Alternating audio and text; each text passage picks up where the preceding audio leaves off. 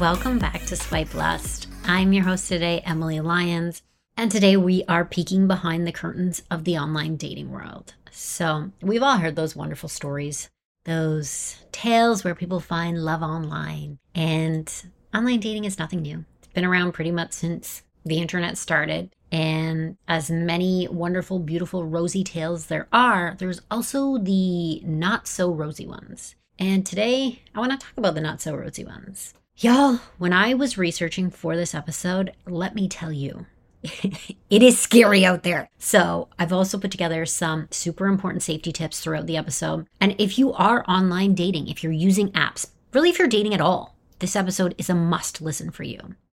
All right, so let's kick things off with a couple of true tales from the trenches. So these are some stories that have actually been shared with us, and I'm sharing them with permission. And I actually went ahead and changed the names of them. So the first one came to us from Jane, who is a 28 year old from Toronto, Ontario. And Jane discovered that somebody had stolen her photos and personal information and created multiple fake profiles. So they were using a bunch of different dating apps and they weren't just using her photos, they were using all of her personal stories. So they were sharing photos of her family, her dog, setting up dates, all while impersonating Jane. And when one of the dates went sour, because obviously this person got stood up, the man actually showed up at Jane's workplace and caused a huge scene. So the experience was really unsettling. This person thought that they really knew Jane on a deep level and ended up really scaring Jane. She deleted every profile that she had. She made any social media that she had private or deleted it and of course left some lasting impacts. So it's a really good reminder that when our stuff is out there, people can easily take it, manipulate it, and identity theft is very real. All right, the next story was from Alex from San Francisco, and Alex's experience started off innocently enough. So he says they went for a casual coffee date. They had met online, it was the afternoon, and as the date wore on, they got more and more aggressive. So they ended up saying their goodbyes. And later that night, he actually found her waiting outside his apartment, refusing to leave. She was drunk, claiming they were meant to be together. So he says he cut off communication immediately, but took weeks for him to feel safe again, even going as far as changing his locks. Now, Alex, what I would ask you is why did this new person know where you live? We do not share our home addresses or really personal information until we know someone a lot better than a first date. Because that stuff's scary. And now, lastly, Sarah, who's also from Toronto, said that after just a few exchanges, this person that she met through an app became unhealthily obsessed. So, another obsessive person. He was sending gifts, showing up at events where she mentioned she'd be, and even turned up outside her house. Another one of those. What was most disturbing to her was all of this happened before they even met in person. okay, but I gotta say, that kind of just sounds like he's putting in the effort, right? Like sending gifts, showing up to support her at events, the follow ups. I mean, isn't that what we all want? Okay, okay, I'm joking, but kind of. now, I don't know how many of you will remember the Tinder swindler. So, a year ago, they made this Netflix show. It was a documentary, true story about this man from the States who they called the Tinder swindler. And he scammed multiple women out of insane amounts of money. So he would connect with them, build fake relationships with them, multiple ones at a time. They would actually think that they were in these serious relationships with him, and then he would end up getting money out of them. So he appeared to be very successful, very wealthy. He had a private plane, but really he was just using one woman's money to appear that way to another one, and so on and so forth. And it's really alarming how often these types of scams actually happen. We hear about them at the matchmaking agency, Lyons Elite, far too much. And they are heartbreaking. The victims of them are usually at their most vulnerable. So it's usually people that have come out of a loss. You know, we had an older woman who was newly widowed and she was looking for a companion, and this person played on her vulnerabilities. And that is very common. So there are absolutely people that are misusing dating platforms with the intent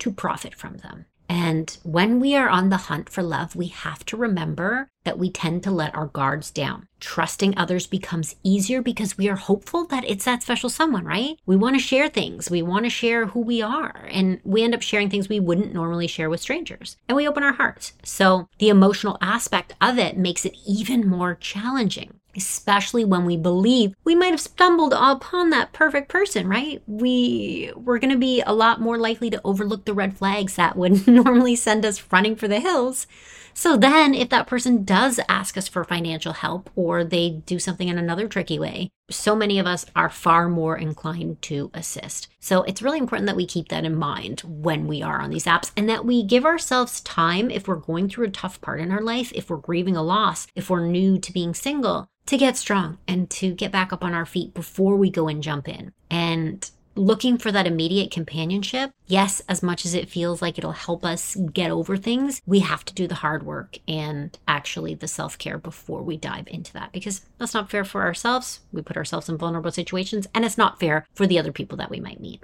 All right, so right off the bat, I have to share a few quick warning signs to spot a Tinder swindler, to spot somebody that is out for the money that is potentially going to take you for a ride. So, first and foremost, they are constantly making grand promises or claims. So, they might be promising you big things like they're going to take you on all these trips, they're going to buy you this and that. They're telling you how amazing they are and these incredible claims they have. They're so successful and wonderful and perfect and all those things. All right, the next thing is everything about them feels too perfect, almost unreal. So, it just doesn't seem realistic. And we all know what those people are like. Number three, the relationship or conversation is progressing really rapidly. So that'll quite often look like they're really pushing to be serious right away. So they might be calling you pet names, which we all know is really weird right off the bat, but it really feels forced and way too fast.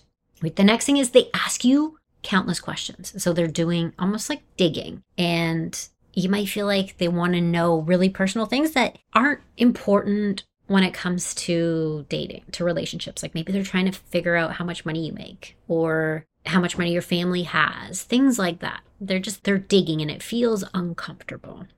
Now, despite all the talks and plans, if they consistently avoid meeting face to face, massive red flag. Massive red flag. If they won't get on a video chat, massive red flag. There was a podcast actually that came out a couple months ago about this woman from the UK who was tricked into having this relationship for ages on end. It was years. And it was actually her female cousin that pretended to be this man and just played this almost like this prank on her. And it was devastating to hear. They always made excuses why they couldn't meet face to face or do a video chat. And because she wanted it to be real so badly, she fell for it. But that's the thing, you have to listen to your gut you have to honestly take a moment. If you feel something is off, it probably is. If certain things don't add up, pay attention. And one of the best things that you can do is ask a trusted friend.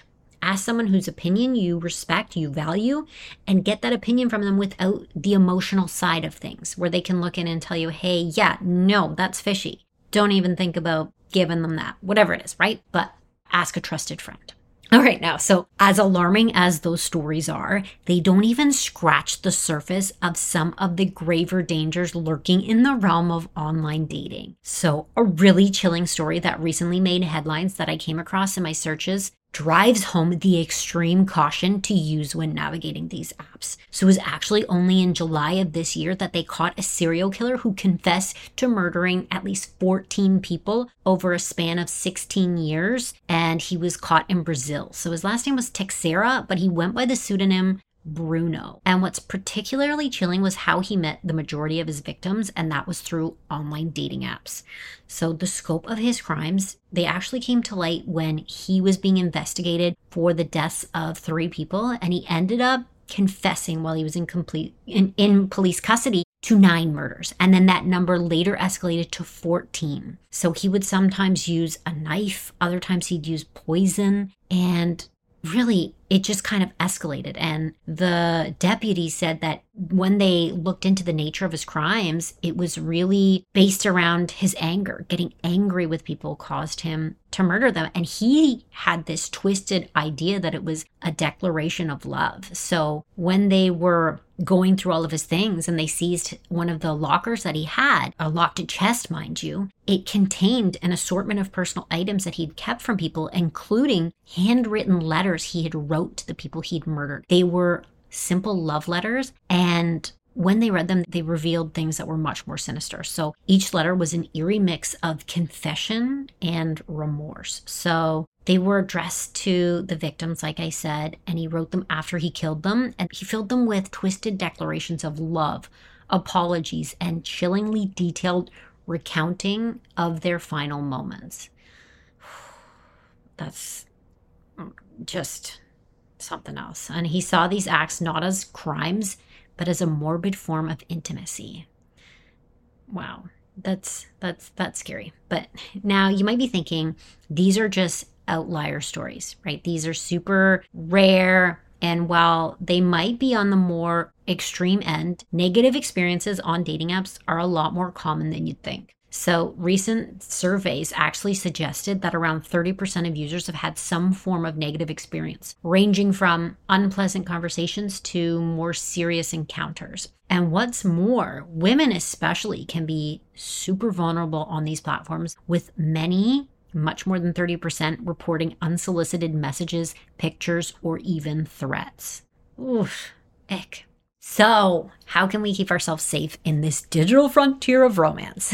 well, I put together my top tips and I share these with our clients, and I think they are super, super, super important. All right, so diving in. First and foremost is profile safety. Think of your dating profile as a window into your world. So, a window into your world, but be wary of sharing too much of that world. Before you post that cute selfie in front of your house, consider if the background reveals too much about your location. This is something that I'm always really cognizant about when I am posting things online. Does it give away, you know, does it include my license plate or the front of my house, my personal relationships, things like that? I don't want people to know those things about me. As fun as it is to do things like link your Spotify playlist or Instagram feeds to, you know, your dating apps, they can sometimes be used to find more personal information, more personal details about you than you intend to. So keep that in mind.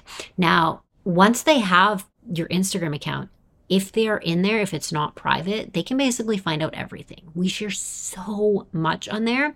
And that's why I usually recommend doing a deep dive into your social media and online presence before you start dating. You know, go through, look at all the different stuff you've shared, anything inappropriate as well is a good time to take it down. And if you're concerned about things that you might have on there, if you've got children, things like that, make your accounts private. Make your Instagram private. And then once you've gotten to a place with somebody where you're comfortable, then you can accept their follow request. But you can generally find out so much about a person online. And on the flip side, on your end, you should absolutely be Googling the person you are going to meet. So they'll be doing that to you, and you should do that first. Yes, research them first.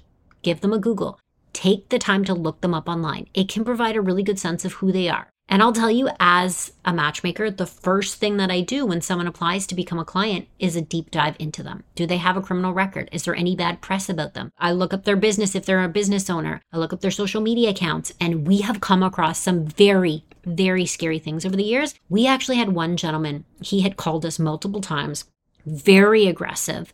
When we looked him up, he had been arrested. He had spent quite a few years in prison for violence against women. One of them included attempting to murder a police officer, a female police officer, with an axe. Yeah. Another one was a female who applied and she'd been charged in a massive drug trafficking operation years prior and spent extended time in prison. So now that's not to say that these people don't deserve to find love, but there's felonydatingservice.com. There's places where they can go and do that. But our job on our side of things is to make sure that we are protecting people from potential scams, from potential danger, and weeding these people out. So, on your end of things, that's what you have to do. Now, the other big thing is these people don't disclose these things. We have to find them. And of course, that's a red flag if you're not disclosing your history. And we've come across some very scary things. So, it's really scary, and you have to make sure that you are doing your due diligence and looking these people up. All right, now, first date protocol. It is a good rule of thumb to always meet in public places. Don't get picked up by them on the first date. Don't go in their car. Don't go to their house. Don't go to dark places that don't have people around, whether it is a bustling cafe or a well lit park in the daytime. Being around other people can provide an added layer of security. Remember that. And always, always tell a friend or a family member, remember where you're going. consider setting up a check in call or text with them mid date. So, this not only provides a potential out. So, if the date's not going well, then you can have them, you know, you're going to call me an hour in. the date's not going well. You're going to pretend that they say you've got to go somewhere, and boom, you're out of there if you're not feeling safe. But it also just ensures someone knows where you are and that you're safe. Most importantly, you should be messaging your friend or your family member when you are home safe at the end of the night. And maybe you have some code word that only you would send when you're home at night. So maybe it's like yellow when you're home, you're green when you're home safe at night. If you're in trouble, maybe you send the word red, whatever that may be, something that is that if something did happen to you, you could send it without somebody else knowing. All right. But again, I can't stress this enough. Trust your gut. Our instincts are honed from millennia of evolution. If something feels off during an online chat or an in person meetup, trust that gut feeling. Maybe it's just an incongruent story, a feeling of being pressured, or just a vague unease. Don't second guess yourself, right? Don't worry about being rude. We worry so much about coming off as being rude. Don't worry about canceling plans, leaving the date. I've done it on many occasions, and I have read multiple times over the years that a lot of attacks, a lot of rapes happen because we were afraid of not being polite. We were afraid of being rude. You know, if that man offers to carry our groceries in for us when we're walking into our apartment, despite our gut saying no, we don't want to be rude. And then he follows us in and he attacks us. So be rude, please. It could save your life. Worst case, you offend someone who wasn't a creep and they'll most likely understand. All right. The next tip is staying anonymous. Before giving out your phone number, you can always use a Google Voice number or a similar service. There are apps out there that let you use a temporary number to text from, to call from, if you're not comfortable giving out your private number. Again, small bits of information can lead to larger breaches of privacy in the age of the internet. Be cognizant of everything that you share and give out. But if you are worried about that, use one of those apps, block your number, generate a temporary one, and then once you feel secure, give out the real one. All right, now post date. If someone starts to display obsessive behavior or won't respect your boundaries, don't be afraid to cut contact. Blocking isn't rude, it is a necessary tool in the digital age. I say bless them and block them. And if things escalate to threats or you feel in danger in any way, of course, you're going to reach out to law enforcement. You're going to contact the police. You know, I had a follower on social media a couple years ago that got incredibly aggressive. They were even calling our office repeatedly throughout the night, leaving violent messages with really disgusting things they were saying. And my poor sweet assistant at the time got one particularly violent message that they had left and it was the final straw i called the police and they actually found him through his profile, went to his house, and everything was fine after that. He stopped, but my sweet mom brought cans of bear spray, cute little pink cans for all the girls in the office, and we had to get security cameras and all that, but it was still scary. But my motto is bless them, block them, and all the best. If someone makes me feel uneasy, if they are disturbing my peace, goodbye. That's it, that's all. all right, now while today's episode dove deep into the shadowy depths, remember there are countless success stories out there. Still it is, for the most part, safe and it's still a great opportunity to find somebody wonderful. So, digital dating can absolutely be a beautiful realm of connection, companionship, and yes, love. But as in all aspects of life, we gotta walk with that blend of both hope and caution. So, whether you are swiping for fun, searching for the one, or anywhere in between, stay safe, stay savvy, and always remember the heart of the matter is you. All right. Thank you for tuning in to another episode of Swipe Lust. Again, I'm Emily Lyons. And until next time, I hope that you are swiping with caution. And if you are single, looking for love, do be sure to check out Lyons Elite Matchmaking at lyonselite.com.